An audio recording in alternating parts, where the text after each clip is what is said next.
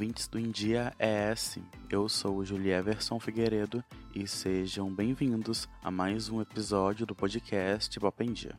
Hoje eu converso com o publicitário e influencer Miro Malacrida, criador da página e do canal no YouTube Insta Cinéfilos, um dos maiores perfis de filmes e séries do Brasil, onde ele informa os seus seguidores sobre as novidades e lançamentos do mundo do cinema e da televisão de uma forma leve, divertida e descontraída. Perfil começou sem muita pretensão de se tornar profissional e hoje é o trabalho em tempo integral do criador de conteúdo. Para o Pop em Dia, Miro falou sobre a criação de conteúdo na internet, suas expectativas para as produções que serão lançadas esse ano e muito mais. Oi, gente. Prazer estar aqui, obrigado pelo convite. Muito gratificante falar do meu trabalho, falar como é, foi desenvolvido o Insta Cinéfilos, né? É, é um prazer para mim. Miro Malacrida, para começar, eu gostaria de saber como você começou a produzir conteúdo no Insta Cinéfilos e o que te motivou a criar a página. A página começou em 2014, sim, já fazem aí oito anos. Começou como um hobby, não tinha intenção de que isso se tornasse um trabalho algum dia. Comecei postando por exemplo, cartaz de filme só com a informação do, dos minutos, gênero e sinopse, e depois foi se aperfeiçoando, né? Fui aprendendo a lidar com o Instagram, que era uma rede social nova a princípio, nem todo mundo tinha Instagram ainda em 2014. Eu criei a página com o intuito de é, propagar notícias e levar um entretenimento sobre filmes e séries de uma maneira rápida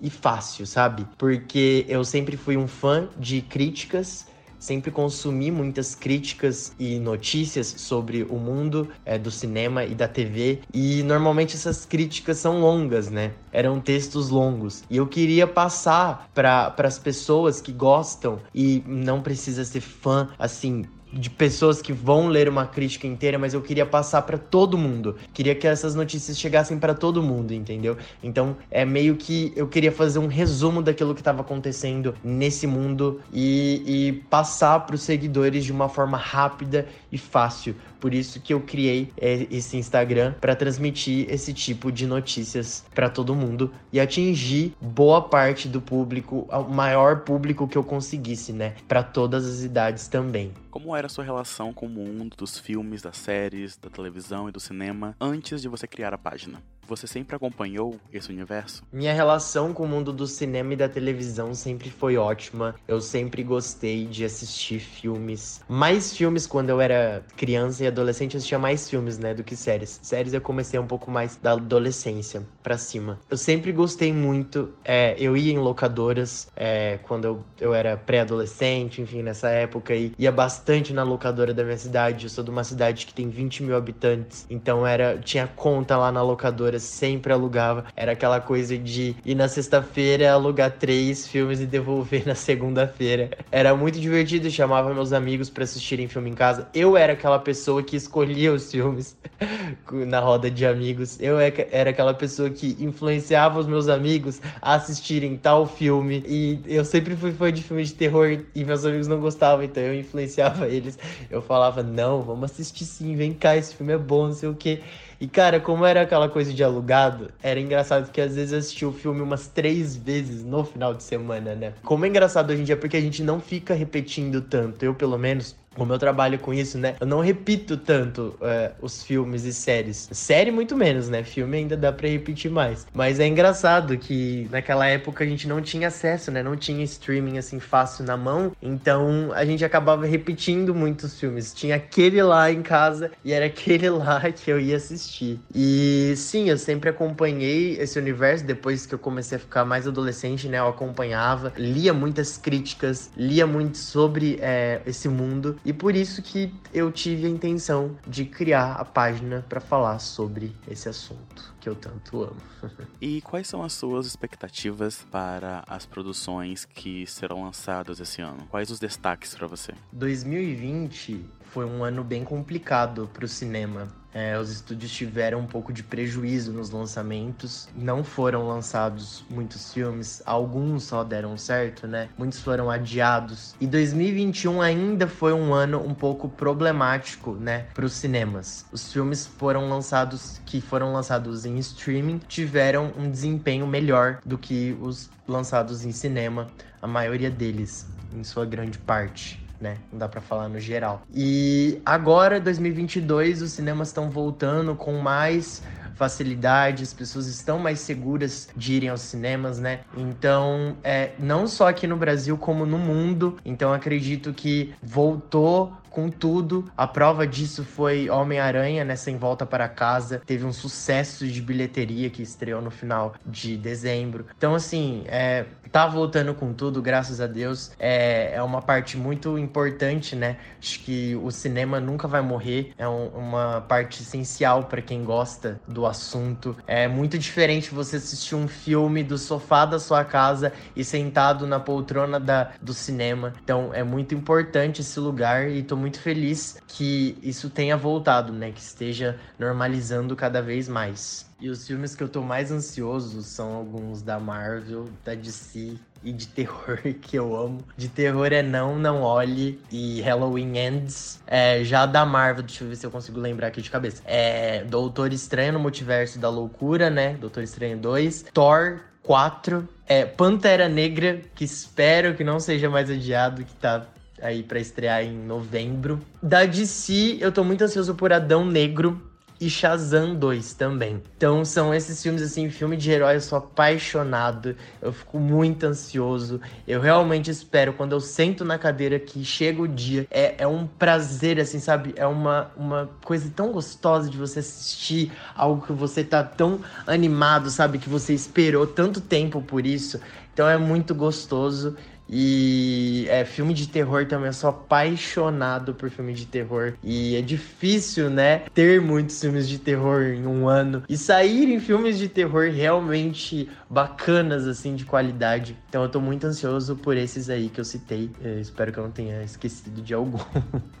Quando você se deu conta de que o seu trabalho começou a dar certo? Qual foi esse momento de virada? Cara, é, eu me dei conta quando meu trabalho começou a dar certo, a partir de uns convites que eu comecei a receber dos estúdios, dos streamings. Isso aconteceu mais ou menos em 2016, 2017, 2018. Mas a virada mesmo que eu decidi é seguir isso como profissão foi em 2016, quando eu fazia cursinho para medicina. Queria ser médico. Fiz quatro anos de cursinho para medicina. É, eu já trabalhava com isso, é, já ganhava um dinheirinho Já, né, tinha a página tanto o Insta Cinéfilos como o Insta Ousado, que é uma outra página de memes, de humor que eu tenho também. Então, foi nessa virada aí, em 2016, quando eu decidi largar isso. Eu um dia cheguei na sala de aula do cursinho, olhei pro quadro e falei: o que, que eu tô fazendo aqui? Então foi uma virada muito assim. E eu pedia, eu acredito muito em Deus, tenho muita fé. E eu pedia para ele, falava, cara, me dá um sinal de que eu tô no caminho errado ou no caminho certo. E chegou esse dia que ele me deu um sinal, virou a chavinha literalmente. Eu cheguei na sala e falei: O que, que eu tô fazendo aqui? Ainda fui na aula por mais uma semana, mais ou menos. Não me reconhecia naquele lugar. Foi incrível como tudo mudou, cara. Tudo mudou. Tipo, sentado lá, eu não me reconhecia lá. Eu não me via mais fazendo aquilo, é, não tinha mais paciência de estar ali. Então foi muito interessante essa virada. Foi literalmente uma virada mesmo. Não me, me reconhecia ali, queria sair dali. Foi quando eu decidi mudar para São Paulo, fazer publicidade e propaganda e trabalhar com isso com o Instagram, que daí eu poderia ter mais liberdade fazendo a faculdade de, né, é uma faculdade que tem a ver com o ramo, então teria mais liberdade tanto de ir aos eventos quanto para produzir conteúdo, que era o que eu amava fazer, né, e não tinha tempo por conta do cursinho. Então, uni o útil ao agradável e hoje sou publicitário, sou muito feliz na minha profissão e é isso.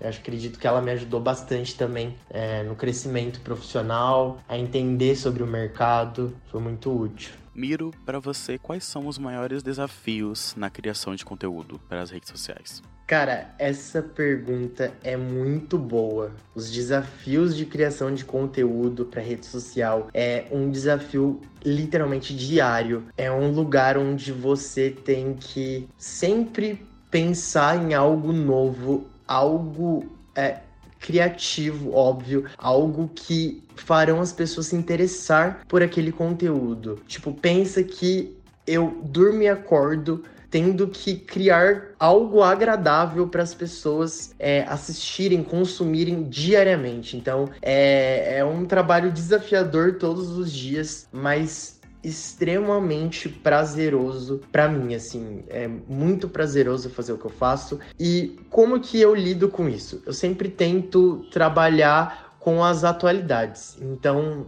tudo que sai, tudo que está acontecendo é motivo de criação de conteúdo em cima. Datas comemorativas, é, feriados. Tipo, ah, tá, vamos ter um feriado? Então toma aí cinco séries para você assistir no feriado, cinco séries levinhas. Então tá, vamos ter um feriado de tal assunto, então manda cinco filmes é, sobre tal tema para você assistir nessa data tão importante. Então, sabe, aconteceu alguma coisa ali no Oscar que a gente viu. Então, manda aí é, momentos marcantes na história do Oscar, entendeu? Então, são coisas assim que vêm, que os assuntos da atualidade ajudam, né? E dá para criar conteúdos também em cima de notícias. As pessoas mandam, é, as pessoas não, acontecem as notícias no mundo e os conteúdos são criados dessa forma. Também a partir de notícias dá para criar é, stories, enfim é vídeo no Reels.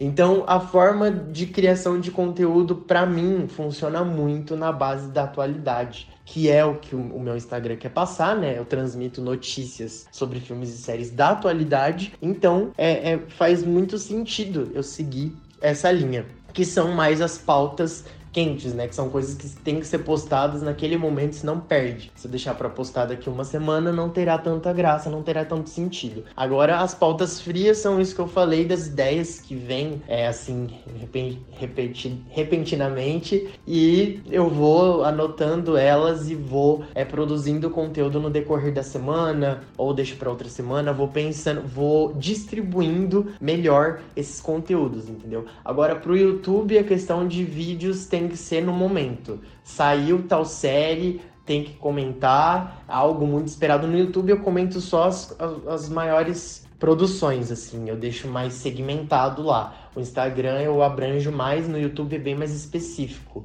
que, né, o meu YouTube é um bebê ainda, tô tentando crescer ele, então eu deixo mais específico, são vídeos mais longos, são coisas mais aprofundadas que dá para falar. Então, cada plataforma também é interessante citar que cada plataforma tem uma forma de produzir conteúdo. Então, pode ser o mesmo assunto que você pode produzir para várias plataformas, mas cada rede social tem uma forma de se comunicar. Então, a forma como eu vou me comunicar no Twitter não é a mesma ou não é quase a mesma de que eu vou me comunicar no Instagram, entendeu? Muito menos no TikTok e muito menos no YouTube. Então, pode ser o mesmo conteúdo, só que eu falo de maneiras diferentes. Então, isso também é interessante de, de perceber que cada rede social tem a sua forma. O Twitter, por exemplo, ele é muito informal, muito. Então, é uma forma de produzir um conteúdo lá é muito diferente. Então, é muito interessante ver como cada rede social se,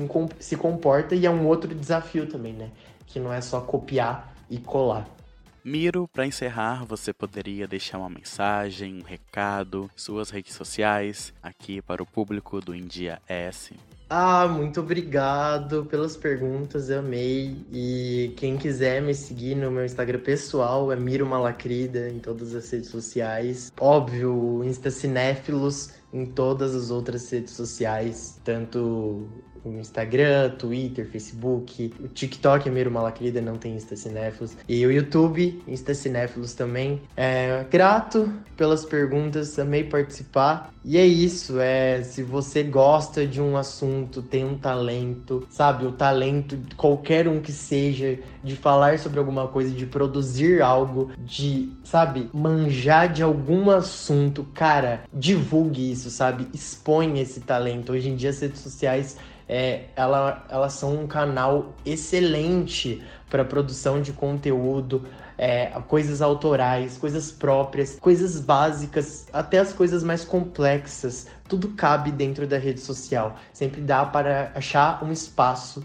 Então, se você tem alguma coisa que você quer compartilhar, alguma coisa que você entende, alguma coisa que você sabe, sabe? Faça isso, porque não não necessariamente focando em fama, mas às vezes para divulgar o seu próprio trabalho, sabe? É, é, interessante, é muito válido, acho que ah, hoje em dia, mais do que nunca, né? Então, assim, divulgue o seu trabalho e seja incrível da forma que você conseguir. Seja você mesmo, seja autêntico. Acho que isso é muito importante. É isso. Obrigado. Grande beijo, galera do Pop em Dia. Grande beijo e um abraço.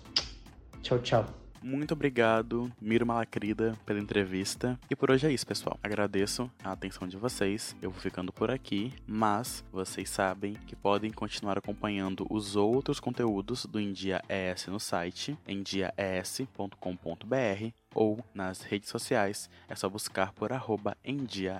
Até a próxima. Tchau.